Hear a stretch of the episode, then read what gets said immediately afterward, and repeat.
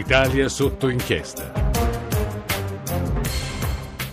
Sono le diciotto e sei minuti, buonasera e un saluto a tutti da Massimo Cecchini, siete su Radio uno, questa è Italia sotto inchiesta, ancora per qualche giorno orfana, diciamo così, di Emanuela Falcetti che tornerà la settimana prossima. Saluto in regia Anna Posilli, con la redazione Michele Afferrante, Alessandro Allegra, Francesca Micheli, alla parte tecnica Maurizio Possanza. Vi ricordo il numero per interagire con noi, dire la vostra con i messaggi, gli sms, i whatsapp, il numero è tre tre cinque sei nove nove due nove quattro nove, ve lo ripeto, tre tre cinque sei nove nove due nove quattro nove.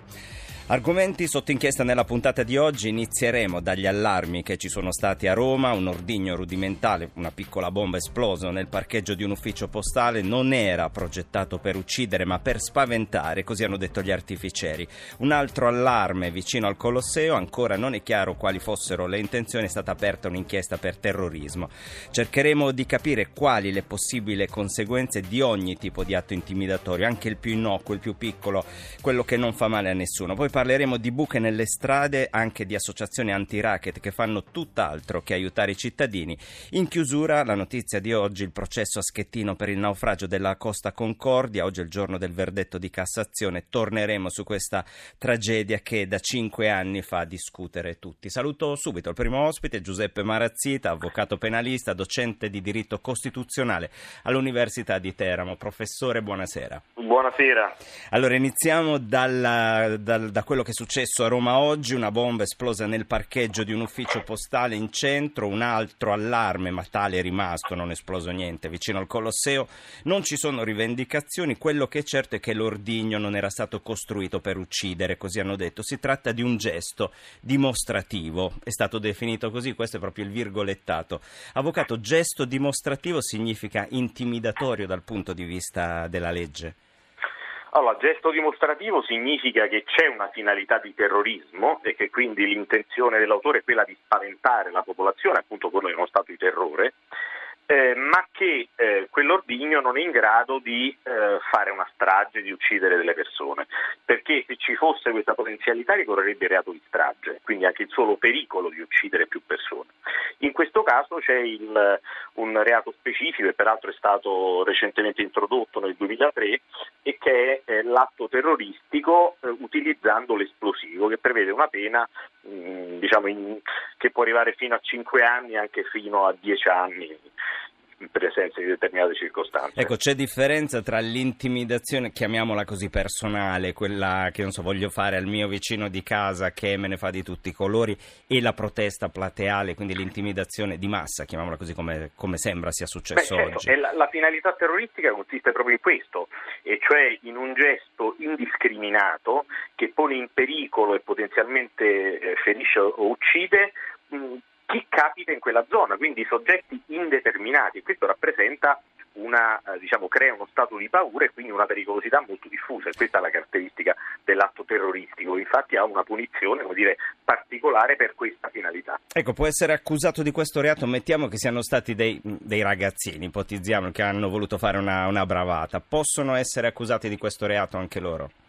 Bisogna valutare questa finalità terroristica, se questi ragazzini comunque avevano un'intenzione di quel tipo, piccoli terroristi, era, diciamo, eh. un gioco demenziale in senso lato, però diciamo le modalità di realizzazione dell'ordigno esplosivo, che sono, diciamo, sì rudimentali, ma comunque che dimostrano una certa competenza tecnica, non lasciano che, insomma, dei teppisti possano lanciare delle bombe molotov, ma in questo caso c'era un meccanismo orologeria, seppur utilizzando dei, degli oggetti di uso comune, però ecco c'è un, una capacità, diciamo, criminale alle spalle. Eh, avvocato, mi può fare qualche esempio di atto dimostrativo intimidatorio, anche per capire un po' la differenza dal punto di vista della legge e del diritto penale?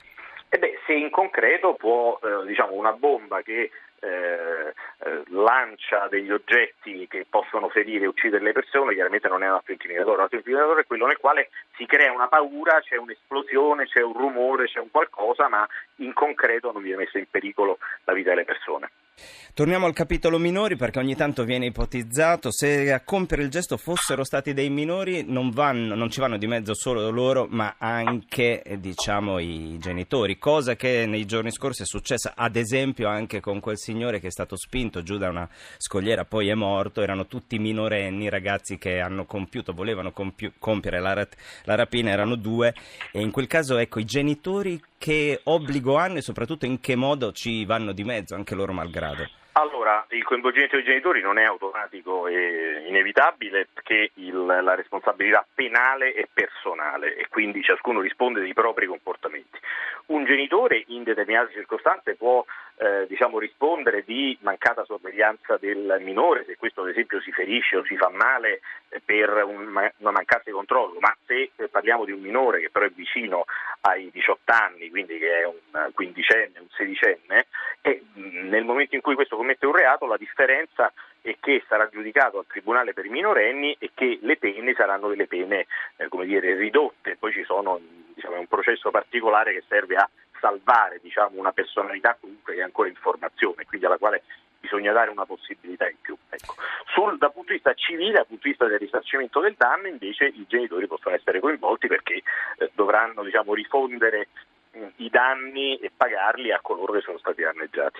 Ecco, chiudiamo, il capi- chiudiamo qui il capitolo bomba a Roma, perché con la nostra trasmissione abbiamo risposto tutte le domande che potevamo rispondere col taglio della nostra trasmissione. Le sfilo la toga da avvocato, le metto quella di docente di diritto costituzionale, cambiata, perché oggi c'è un'altra, un'altra notizia che insomma ci può aiutare a capire. Poi tra l'altro torneremo con lei alla fine della puntata per parlare della Costa Concordia, sia che ci sia sia che non ci sia il verdetto.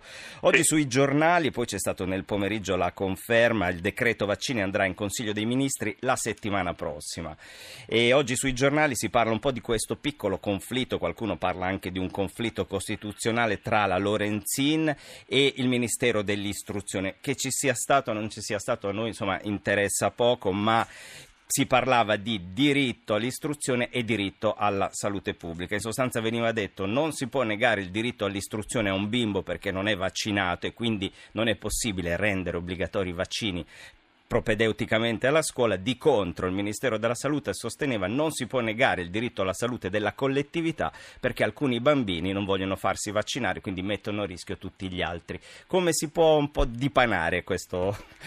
Allora, dal punto di vista costituzionale, chiaramente sia il diritto allo studio sia il diritto alla salute sono delle, dei, dei, dei beni, dei valori che la Costituzione riconosce e garantisce.